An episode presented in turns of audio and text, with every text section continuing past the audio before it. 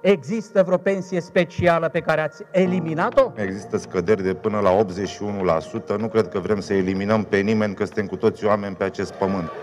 Cu cronometrul Comisiei Europene pe masă, PNL, PSD și UDMR au făcut cu pensiile speciale ce știu mai bine partidele de la putere, un minim compromis printre cuvinte flamboiante și replici arogante date celor care cer tăieri usturătoare. Domnul Nicolae Ciucă este un pensionar de lux care primește 18.000 de lei, pe lângă cei 16.400 în fiecare lună, pentru faptul că a ieșit în condiții speciale la pensie din armată. Poate ar fi bine să organizăm o tabără militară și să invităm să vadă puțin ce înseamnă să faci armata. Doamna Șoșoacă, dumneavoastră de comandant acolo. Dar, luați de valul antagonizării sociale, parlamentarii par să fi uitat tocmai de cei mai speciali, ei înșiși.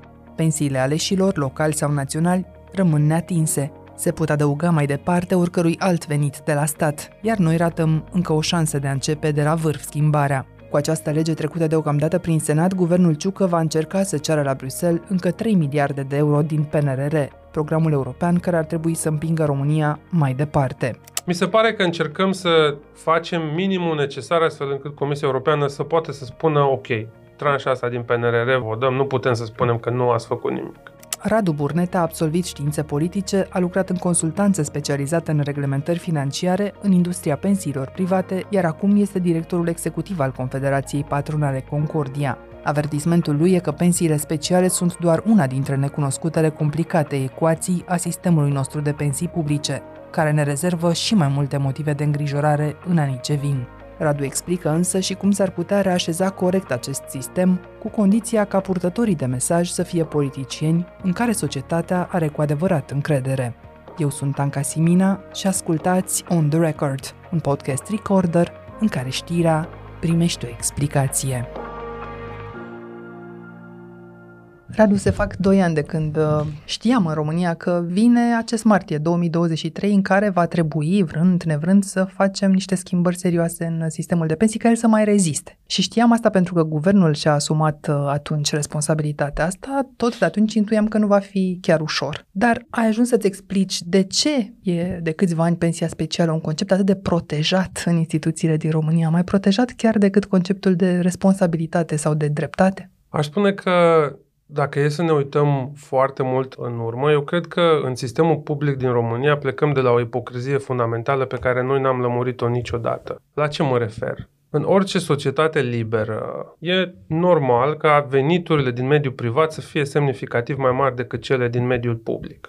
În același timp, și în mediul public avem nevoie de oameni talentați, harnici, cu o educație potrivită și așa mai departe. Motivați. Motivați, care să servească interesul public. Riscul e că te trezești că toți oamenii talentați și motivați îți pleacă în sistemul privat și în sistemul public nu mai rămâne nimeni și în final suferă toată lumea. Și aici există mai multe feluri de a lămuri această dilemă. Există o variantă, să-i spunem între ghilimele, curată de a lămuri chestia asta, și anume că politicienii își asumă să le explice cetățenilor că există destul de multe poziții în sistemul public care trebuie remunerate la un nivel destul de mare și pentru că oamenii aceia locuiesc de obicei într-un oraș mare, într-o capitală, în care și salariile din mediul privat sunt mai mari și așa mai departe. Și cred că poți să explici asta cetățenilor în clipa în care ai o administrație și un sistem politic care nu-i grevat de corupție și beneficiază de oarecare încredere. Adică cetățeanul are încredere când politicianul îi spune crede-ne pe cuvânt că e nevoie să dăm aceste salarii și în beneficiu mm-hmm. societății. În România, pentru că am avut toate aceste probleme ale tranziției, dacă cineva vine, dacă mă duc acum în piața publică și spun că ar trebui triplate salariile bugetarilor, o să arunce lumea cu pietre în mine. Și atunci ce am făcut noi? Am inventat un sistem prin care oamenii din sistemul public pot avea beneficii suplimentare ca să-i păstrăm acolo nu le dăm salarii, le dăm pensii. Le dăm pensii sau le dăm salariu și mai numim noi prin nu știu ce bord al unei companii de stat și mai întregește veniturile de acolo. În sensul cel mai larg, am creat un sistem paralel prin care specialiștii din sistemul public ajung să aibă niște beneficii care să-i țină acolo. Sigur, aici mai sunt două lucruri pe care ți le-aș spune. Unul e că, dincolo de această tensiune dintre privat-public, există cu siguranță exemple în România când anumite categorii profesionale au reușit să-și securizeze niște drepturi excepționale. Pe de altă parte, Dacă mă uit iarăși la o parte dintre țările occidentale, cred că această înțelegere între sistemul public și cel privat sau între politician și funcționarul public este următoarea. Cu siguranță, în mediul privat poți să câștigi mai mulți bani, dar riscurile pe care ți le asumi sunt mai mari, pentru că îți poți pierde jobul, compania poate falimenta și așa mai departe. Dacă ești funcționar public, câștigi mai puțin bani, nu semnificativ mai puțin, că trebuie să poți trăi sau o viață normală cu banii, dar ai o securitate foarte mare a slujbei tale. Asta cred eu că ar trebui să fie ecuația fundamentală. Nu că primești nu știu ce pensii speciale sau că ai alte venituri pe care nu le înțelegem foarte bine. Dar până acolo suntem datori să înțelegem ce s-a întâmplat zilele acestea în Parlament, pentru că dezbatem de câțiva ani ce e pensie specială și ce nu. Ne-am blocat în concept mai degrabă decât uh, da. în căutarea de soluții. Din punctul meu de vedere, sunt pensii ocupaționale, nu pensii speciale. Aud în Parlament discutându-se tot timpul că pensiile militare sunt pensii speciale. Haideți să o lămurim. Pensiile militare sunt pensii de serviciu, nu sunt pensii speciale, să fie foarte clar. Premierul Ciucă are pensie de serviciu. Și ca să nu mai bâșbuim așa, ne-a explicat Comisia Europeană, să nu ne mai pierdem timpul, ce e pensie specială. Iată, o pensie este specială dacă, deși plătită în urma unei activități profesionale, așa cum se întâmplă, e finanțată din bani publici și este mai avantajoasă decât cele rezultate din celelalte scheme de calcul. Iar aici deja avem vreo 10 categorii, am numărat eu. Da. Care e pasul minim? Ce ar trebui să facem în privința acestor categorii ca să nu se prăbușească întregul sistem de pensii publice în România? Dacă te uiți, noi avem o problemă cu sistemul de pensii publice mai largă decât problema pensiilor uh, speciale. El devine într-un deceniu nesustenabil din multe alte motive. Deci asta e doar începutul. Ce ne doare azi? Și o piesă din puzzle pe care trebuie să le rezolvăm. Trebuie să rezolvăm problema pensiilor speciale, trebuie să rezolvăm problema vârstei de pensionare și mă uit cu îngrijorare la ce se întâmplă în Franța. Trebuie să rezolvăm problema pilonului 2 și cum ne raportăm la el și așa mai departe. Deci asta e doar începutul. Ce mi se pare ciudat la problema pensiilor speciale e că, deși e o temă care are sprijinul unei majorități a populației,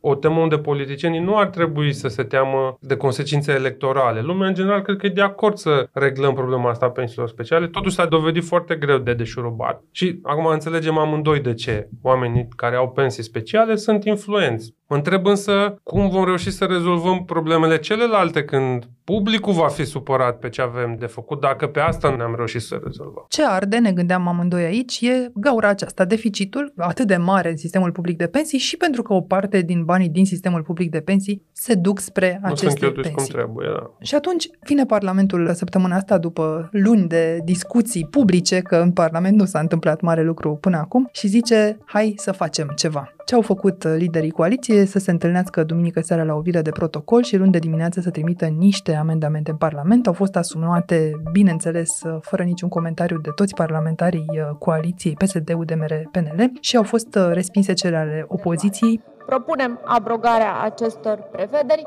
practic tăierea pensiilor speciale. Atât de simplu este. Rog vot. 31 pentru, împotrivă 62, abținerea, amendamentul rămâne la respinsă. Vă rog, doamna Ce s-a întâmplat așadar deocamdată? S-a impus o limită pentru toate pensiile speciale. Venitul din pensie nu mai poate fi mai mare decât salariul pe care l-ai uh, avut în activitate. Pare corect până aici, nu?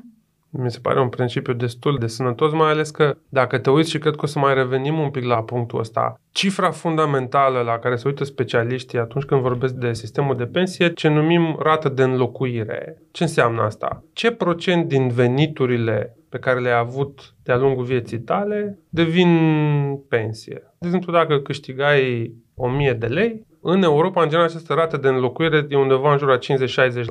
Atât considerăm că e sustenabil și realist să primești ca pensie publică, să zic 600 de lei. O rata asta de înlocuire în România e undeva pe la 40%, dar din situația pe care o descrii tu când pensiile erau mai mari decât salariul, avea oameni care aveau o rată de înlocuire de 100% Și sau ceva. de 200%. Așa ceva e inechitabil în primul rând. Nu e corect să existe așa ceva. Cum s-a întâmplat, dacă e cineva care nu știe, aceste pensii speciale se calculau în funcție de ultimul salariu, venitul din ultima lună al omului respectiv. Practic, cu cât erai mai important într-o instituție de acest tip, din magistratură sau din poliție, din armată, te puteai te-ai strecurat la comandant sau la contabila șefă să-i spui că luna asta ai nevoie de toate sporurile, pentru că pe această bază ți se va calcula pensia 40 de ani de acum încolo. Și îmi imaginez că era un fenomen răspândit, pentru că suntem oameni și aproape oricare dintre noi ar vrea să se asigure că are o pensie cât mai mare. Ce vine acum să facă această modificare este să spună nu mai aveți voie să vă raportați la ultima lună sau la ultimele șase luni, ci trebuie să vă alegeți 12 luni consecutive dintr-o perioadă de 5 ani sau de 10 ani. Deci tot lasă o alegere la mâna da. acestor oameni, dar pare cumva mai raportată la venituri decât uh, era cel puțin cea care se plătește acum. Mai departe se introduc două trepte de impozitare,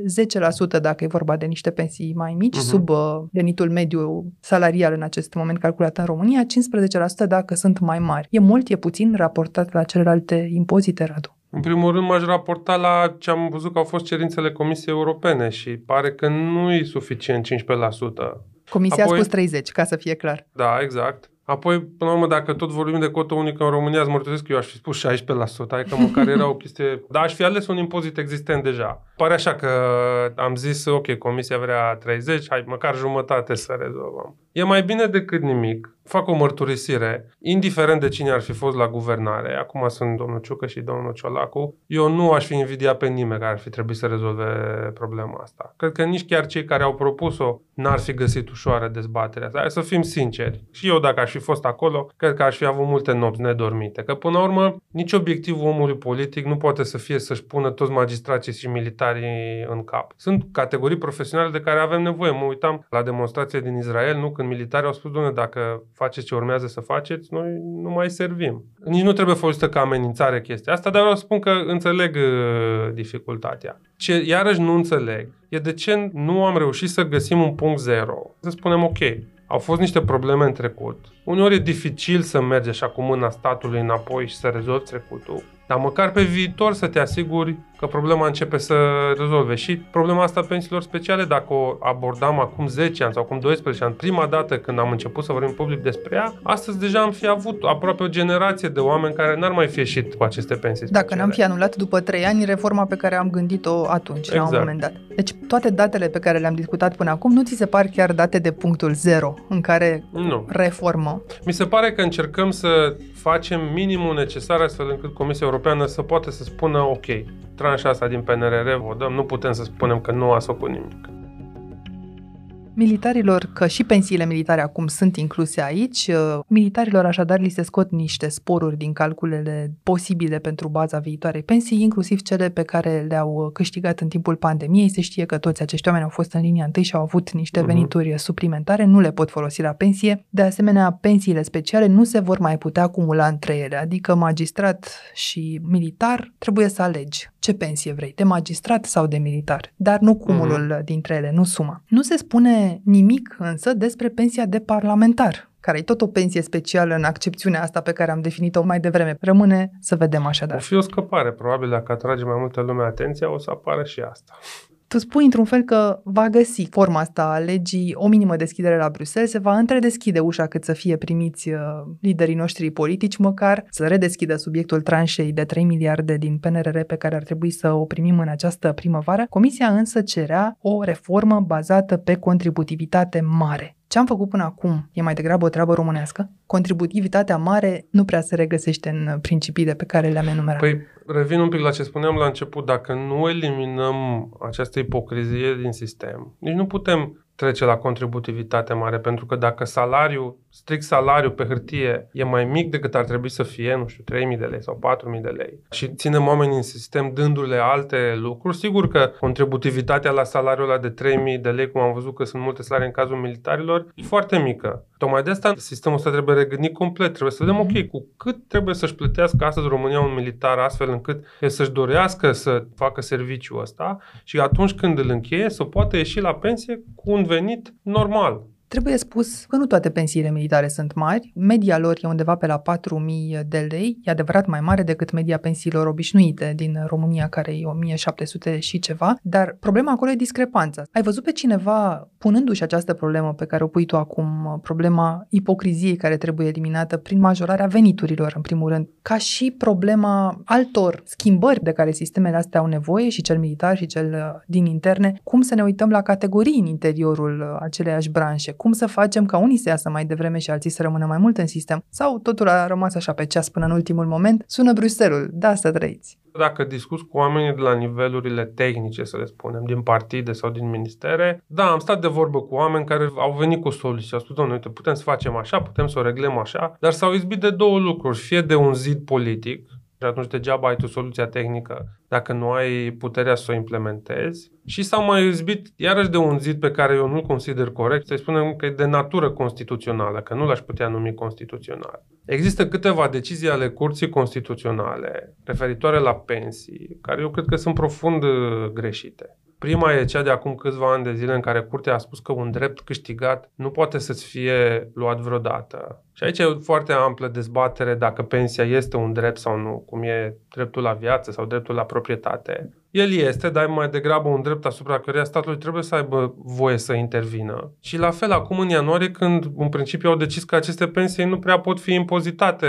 în foarte multe feluri. Eu nu prea înțeleg cum Curtea Constituțională poate să-i spună Parlamentului care e suveran că nu poate impozita anumite tipuri de venit. Eu n-am mai auzit de conceptul ăsta. Politicienii, până la urmă, și guvernul trebuie să aibă flexibilitatea ca în circunstanțe excepționale să poată lua măsuri excepționale, iar sustenabilitatea sistemului de pensii, chiar dacă e ceva care pare așa undeva în viitor, e o chestie excepțională pentru că nu cred că vrem vreunii să ne trezim în punctul în care nu mai avem bani de pensie, nici alea câte sunt. Deși cele mai mari pensii sunt cele ale magistraților, media lunii trecute e de 4.000 de euro, din care 3.000 partea necontributivă, adică din restul bugetului uh, de stat, nu s-a încercat totuși la irisirea acestei categorii. În continuare au rămas și asimilații, tot felul de funcționari din Ministerul Justiției, din parchete sau din institutele arondate acestor uh, instituții, care iau pensii de magistrați, deși nu sunt magistrați. E o formă mai degrabă de complicitate, nu-i așa? Sau să spunem că e un zid de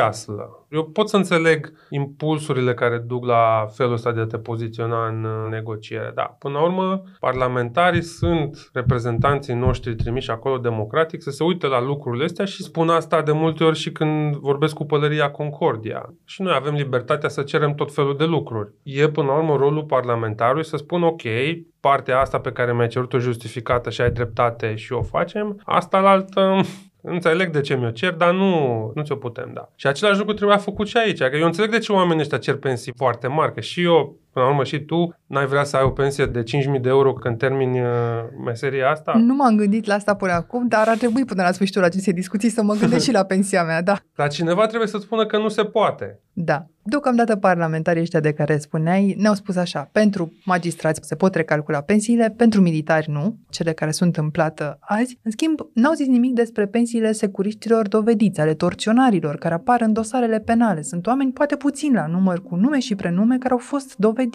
Rămân cu pensiile speciale. Aici nu era nevoie de o reparație măcar la nivel simbolic. Ba da, îmi imaginez că există astăzi oameni în România care din banii lor îi plătesc pe cei care le-au torturat părinții, nu? Acum, aici iarăși ai așa un soi de dificultate legislativă pentru că în măsura în care oamenii aceia n-au fost condamnați, că imaginez că nu toți au fost condamnați, uh-huh. mi-e greu să mă gândesc cum ai putea spune, ok, tu ai voie să primești pensie, tu n-ai voie să primești pensie. În cazul celor condamnați, nu prea înțeleg de ce statul le mai plătește astfel de pensii, sincer. Și de ce, iarăși, un subiect în care nu văd ce parte din publicul românesc ar fi spus, da, domne, hai să le dăm torționarilor niște pensii mari. Uh, mari. Pare că politica asta e o chestie pe care o poți rezolva fără consecințe electorale și uneori mi-e greu să înțeleg de ce nu se întâmplă asta.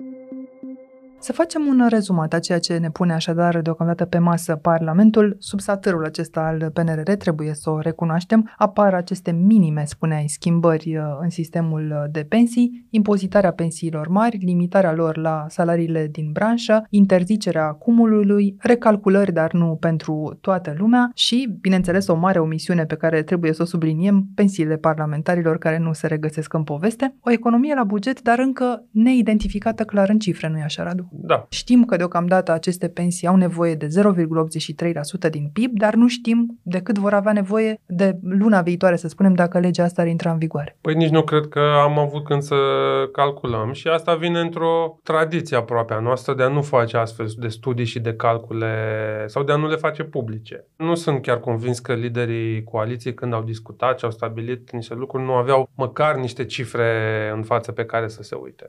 Și cu toate astea nu le-au transmis Dar și nu le Parlamentului. fac. Dacă te uiți în cazul celor mai multe legi, la pagina aia cu impactul propunerii, E o liniuță. inclusiv când e clar că vom cheltui niște sume de bani, scrie nu e cazul. Și acum nu e cazul. Acum ăsta este esențialul, nu? Să înțelegem ce economie facem, totuși, dacă e semnificativă sau nu și dacă de mâine vor Dar- lua mai puțin de la bugetul de stat. Ar trebui să înțelegem ce economie facem și măcar așa ca idee cum se reechilibrează sistemul. Devine mai echitabil după ce am făcut toate lucrurile astea, devine mai echitabil acum pe loc, devine mai echitabil în 5 sau 10 ani, pentru că e clar că unele măsuri au nevoie, în special când vorbim de pensii, de o perioadă mai lungă de timp. Adică nu mi-e foarte clar, apropo de încercăm să rezolvăm o parte din problemele pe care ni le-a pus Comisia, n-aș putea să estimez cât am rezolvat din ele. Dar dacă ne întoarcem la acel prim pas de care vorbeam mai devreme, în deșurubarea sistemului uh, putred, că a putrezit deja în ultimii ani, reușesc aceste minime măsuri să ne pună în punctul de reașezare a sistemului public de pensii, în care eram în 2012, dar am refuzat după trei ani să mai fim?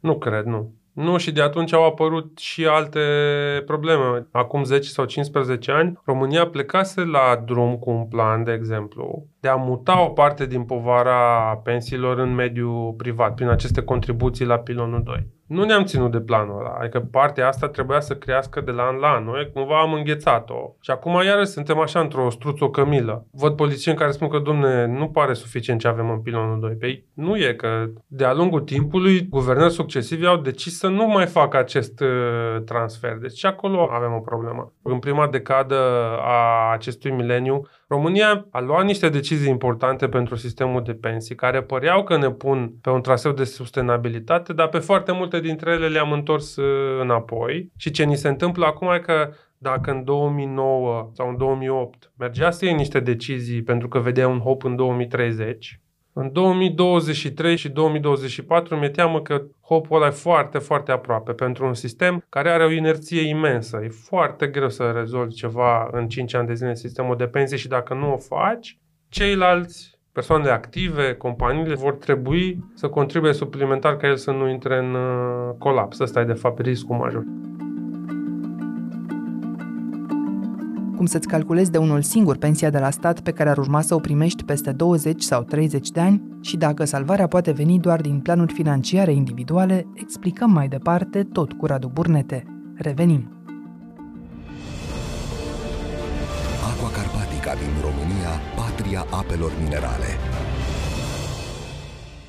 Pare un subiect despre bani, dar de fapt e un subiect cu multe ramificații sociale și una dintre ele chiar felul în care am început să ne uităm la instituțiile europene pornind de la această discuție. Vorbind multe luni fără să facă nimic politicienii noștri despre pensiile speciale, că în realitate n-au făcut nimic în aceste luni, Da. ne-au spus mereu că balaurul de la Bruxelles vrea asta, de acolo s-a negociat, acolo se impun uh, niște lucruri. Am reținut, cu reforma pensiilor nu rămânem. Cu ce rămânem însă? Cu polarizare socială? Cu anti-europenism? Asta tinde să fie o tendință pe care o întâlnesc din ce în ce mai des. Să spunem că Bruxelles ne-a pus să tăiem pensiile, Bruxelles ne-a crescut prețurile la energie, Bine, ca să nu mai vorbesc de Bruxelles, ne pune să mâncăm făină de gândaș sau ce alte prostii am mai auzit. Ce observ îngrijorător în ultima vreme este că dacă acum un deceniu acest discurs părea relativ marginal, dacă eu, de exemplu, știam că există, dar nu mă intersectam cu el, Uh-huh. Observ că după un deceniu în care l-am tocat pe toate canalele, mă întâlnesc cu el, adică prieteni din sau proximitatea ta oameni din încep să spună proximitatea asta? mea care ar trebui să fie suficient de educați și de înțelepți ca să știe mai bine, încep să zică, băi, dar totuși.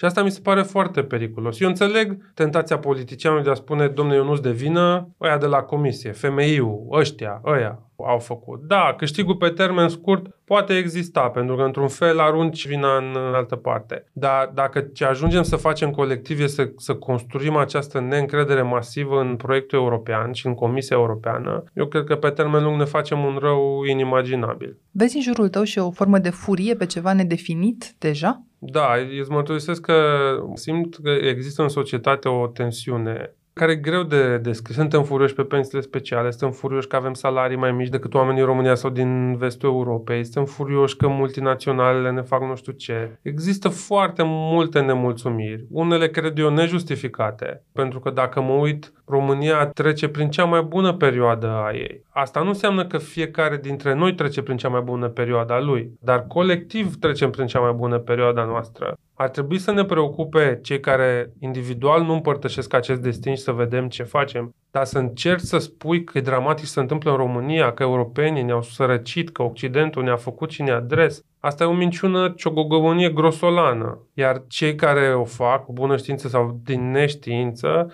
ne fac un mare de serviciu. Dar mai cred un lucru. Cred că multe dintre aceste narrative au scăpat de sub uh, control. Unele au devenit pur și simplu autopropulsante. Sunt acolo, deja se împrăște de la un om la celălalt fără ca cineva să le mai alimenteze. Plus că discursul politic le întreține. Și, Discursul politic le întreține, corect. și specialii vor fi nemulțumiți pentru că li se taie ceva și cei care nu sunt speciali vor fi nemulțumiți că nu s-a tăiat destul, Da. vor fi politicieni în ambele tabere care să întrețină această polarizare și dacă te mai uiți și la insuccesul intrării în Schengen și așa mai departe, de ce să te uiți altfel decât strâmb la Uniunea Europeană? Da, dacă mă întreb pe mine, asta e un nu foarte greș. Se creează această impresie că nouă colectiv ne este mai rău decât ne era, nu știu, în 2007 sau în 2006, înainte să fim membri UE. Ceea ce e fals. Realitatea este că în 2012, când am avut efectele crizei financiare de care ne-am amintit, ne-am apucat, cum spuneam, de o reformă a pensiilor, am și făcut-o pe hârtie. Și atunci ne-a pus femeiul, atenție, da? Asta urma să spun, tot la presiunea unor instituții internaționale și pe acelea le-am înjurat la momentul respectiv, dar am făcut-o totuși pe hârtie până să vină alți politicieni care să întoarcă această reformă. Și atunci adevărurile cu care eram cu toții de acord erau cele care sunt valabile și azi. În 2030 vor ieși la pensie femeile care s-au născut ca urmare a decretului din 1966 care interzicea avorturile. Doi ani mai târziu vor ieși la pensie bărbații, primii bărbați născuți după același decret. Așadar, vom avea pentru prima dată mult mai mulți pensionari decât tineri care să le plătească pensiile.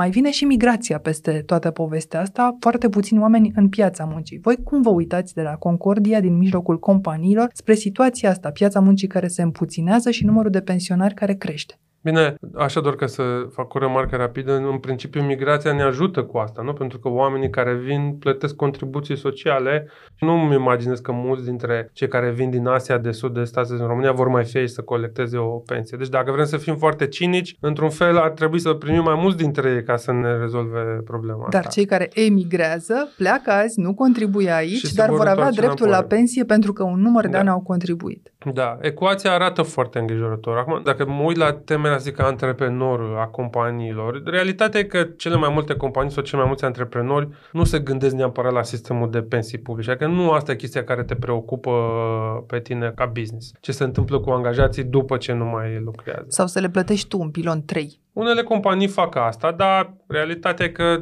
doar cele mai bogate companii își permit să dea astfel de lucruri. Pe de altă parte, dacă fiecare companie individuală nu e neapărat preocupată de asta, colectiv vorbind, oamenii de afaceri sunt preocupați pentru că orice sistem public de pensii care devine nesustenabil va trebui finanțat suplimentar. Eu nu pot să-mi imaginez o democrație în care un politician sau mai mulți politicieni sau toți politicienii vin la televizor și spun fraților, nu mai avem bani, de la anul pensiile se înjumătățesc. Deci ce mi imaginez că se va întâmpla? Politicienii, probabil toți împreună, vor spune fraților, nu mai sunt bani, deci trebuie să creștem impozitele pe proprietate, impozitele pe profit, ca să nu intrăm în această nebunie socială în care înjumătățim pensiile. Deci să induce economiei un șoc peste care să nu poată să treacă. Și dacă ai nevoie să crești un pic fiscalitatea în România ca să acoperi deficitul ăsta, în primul rând trebuie să vedem care e deficitul, ce facem să ne asigurăm că el nu e masiv. Dacă trebuie să reglăm un pic, hai să o reglăm în 10 ani de zile ca toată lumea să vadă lucrul ăsta. Temerea mea cea mai mare e că, așa cum am tratat și alte subiecte, nu vom face mare lucru până cu 2 ani înainte, când guvernul de la vremea respectivă va realiza că în mandatul lui va avea o gaură atât de mare și un deficit atât de mare la sistemul public de pensii, încât el nu va mai putea fi acoperit. Dar, Radu, doi ani înainte socotesc și înseamnă așa, 2028, da? Păi președintele care se alege la anul și încheie mandatul în 2029. Mi închipui că acest președinte, oricare ar fi el, deși nu-l intuim acum, Sau ea. sau ea, și-ar dori un al doilea mandat. Așa e construit omul politic. Așadar, e obligat să-și gândească încă de pe acum acest proiect politic al sistemului de pensii sustenabil în România. Vezi pe cineva, un el sau o ea, gândindu-se așa, măcar arătând că e preocupat de situația asta? Nu prea. Îți mărturisesc că am conversații, să zic, individuale cu oameni politici care recunosc problema asta. Ce nu vedem, oameni politici care să-și asume public că da, avem o problemă, da, trebuie rezolvată. Dar eu cred că, din păcate, chiar și pentru un candidat la, sau candidată la alegerile prezidențiale, tema e încă prea departe. Nu, acum ce ne preocupă? Că avem război la graniță, că trebuie să închidem PNRR-ul, că există niște mișcări extremiste care pare că prind un pic cam mult având, deci cum o rezolvăm pe asta. Subiectul ăsta al pensiilor, hă, până în 2029, multe lucruri se vor mai întâmpla pe Dâmbovița. Cu aceste date peste care le punem și pe cele pe care le-ai enunțat mai devreme, în pilonul 2, deși ar fi trebuit să pună statul din ce în ce mai mult, o contribuție din ce în ce mai mare din partea fiecăruia dintre noi, nu s-a întâmplat nici asta, pare că e fiecare dator să-și găsească propria soluție. Tu te-ai gândit la asta, ți-ai calculat așa măcar ipotetic pensia ta, nu te întreb câți ani ai, dar o să ieși așa peste vreo 20, nu? Mai mult. 25. 25. Aici îți spun că... Pentru că n-ai pensie specială. Pentru că n-am pensie specială și pentru că eu anticipez că până voi ajunge eu acolo, vârsta de pensionare va crește nu cu 2 ani de zile, cum dezbatem acum, ci semnificativ mai mult, pentru că vom realiza că nu există altă cale. Deci eu mă aștept să mă pensionez pe la 70 de ani și mai vedem ce se întâmplă cu speranța de viață. Bun. Îți faci un plan pentru peste 30 de ani în materie de pensie? Încerc să economisesc, dar știu că ăsta e, nu, nu știu dacă e chiar un privilegiu, dar cu siguranță nu toată lumea din România are venituri suficiente ca să poată să economisească, să zic, un 20% pe care să-l pui deoparte pentru pensie. Dar de la ce ipoteză pornești ca să-ți dai seama dacă ai nevoie de 20 sau de 10 sau de 30? Ți-ai făcut un calcul al propriei pensii, o estimare? Poți să-ți faci așa ceva în România? Indicatorul pe care îl folosesc eu și pe care îl recomand și altora e cel despre care spuneam mai devreme, rata de înlocuire. Dacă mă gândesc la mine acum la pensie, sigur că mi-aș dori să am aceleași venituri pe care le am astăzi, dar cred că realist ar fi să am undeva la 60% din veniturile pe care le am astăzi. Pentru că mulți dintre noi nu vor mai avea de plătit școlile copiilor, casa să zic ți-ai cumpărat-o, cumva și nu neapărat pretenții, dar și nevoile se reduc într-o Diminuează. oarecare măsură. Și din acest 60%, statul ți-ar putea da 40 dacă o ține tot așa. Eu cred că, dacă mi-aduc bine aminte acum studiile pe care le-am văzut ale colegilor din industria pensiilor private, cel puțin, rata de înlocuire în România poate să scadă chiar sub 30%, adică să ajungem la un 28% dacă nu facem nimic. Hai să fim totuși optimiști. Eu voi primi de la stat un 30% din veniturile mele Da. de azi și dacă îmi doresc un 50% din veniturile mele de azi, va trebui să fac ceva pentru asta. Da. Și tu spui un plan de economisire și în cazul tău înseamnă vreo 20% lunar, încerci asta. Asta, e, da, asta e în general o regulă pe care o să o vezi uh, la foarte mulți oameni care vorbesc despre asta, că în principiu dacă poți, e bine să pui cam 20-25% din veniturile tale deoparte pe termen lung. În ce formă consideri tu? Și în ce formă ți-o permit vremurile? Că, de exemplu, acum cu inflația asta nu e cea mai bună idee să-i ții cash, că pierzi cât? 15% pe an. Uneori n-ai de ales. Dar asta nici nu e un motiv să nu economisești pentru că ai uh, inflație. Dar pentru cei de vârsta mea, eu nu cred că e o ecuație ușoară ce avem în față. Pentru mine singura soluție, singura adevărată soluție este să avem niște economii care să treacă prin transformări de productivitate, de automatizare, să devină mai sustenabile, mai verzi, astfel încât societățile noastre să fie mai bogate. O țară mai bogată își va permite tot timpul să plătească cetățenilor uh, pensii. Dacă nu devenim mai bogați, o să avem cu siguranță o problemă. Adică eu ar trebui să pariez nu atât pe economiile mele, sau nu numai pe economiile mele, cât pe bunăstarea țării astea Da. în care am ales în continuare să trăiesc. Și atunci ne întoarcem la PNRR, Radu, și va trebui să încheiem așa. Înseamnă că vrând nevrând e corectă cartea asta, să scoți ochii Bruselului cu ce poți ca să obții deblocarea acestor bani. Cartea mai corectă este să facem reformele pe care le avem în PNRR, să facem reformele care trebuie făcute ca să aderăm la OECD, știu că sună așa foarte sofisticat, dar nu, sunt tot niște reforme economice care ne vor face economiile mai reziliente, mai agile și, în general, să ne propunem să avem o societate bogată și sustenabilă în același timp. Eu cred că se poate, nu e așa o utopie. Și dacă te gândești la pensii, cetățenii care au astăzi pensii liniștitoare sau pot trăi liniștiți după ce se-au încheiat activitatea, vin din astfel de țări pe care noi le admirăm și vrem să le emulăm, nu? Fie că vorbim de Germania sau de Marea Britanie sau de Franța. Există diferențe, filozofii diferite, poate pensii diferite, dar cu siguranță oamenii din țările bogate nu cred că vor trebui să se îngrijoreze că nu au din ce trăi la pensie. Și adică în 2024, în loc să ne uităm neapărat la președintele care are sau nu are un plan pentru pensii pe termen lung, să ne uităm la oamenii care sunt sau nu capabili să crească societatea și economia asta. Da, haideți să facem ce avem de făcut în fiecare zi, să avem această dezvoltare și atunci când plăcinta asta pe care o avem de împărțit e din ce în ce mai mare, vom găsi cumva o soluție și pentru pensii. Asta nu înseamnă că nu trebuie să facem nimic să ne asigurăm de sustenabilitate, dar ajută. Dacă plăcinta rămâne la fel sau crește nesatisfăcător sau scade, Doamne ferește, va fi aproape imposibil să se rezolvăm ecuația asta și ne vom trezi cu pensii mai mici. De nu? subzistență. De subzistență, da.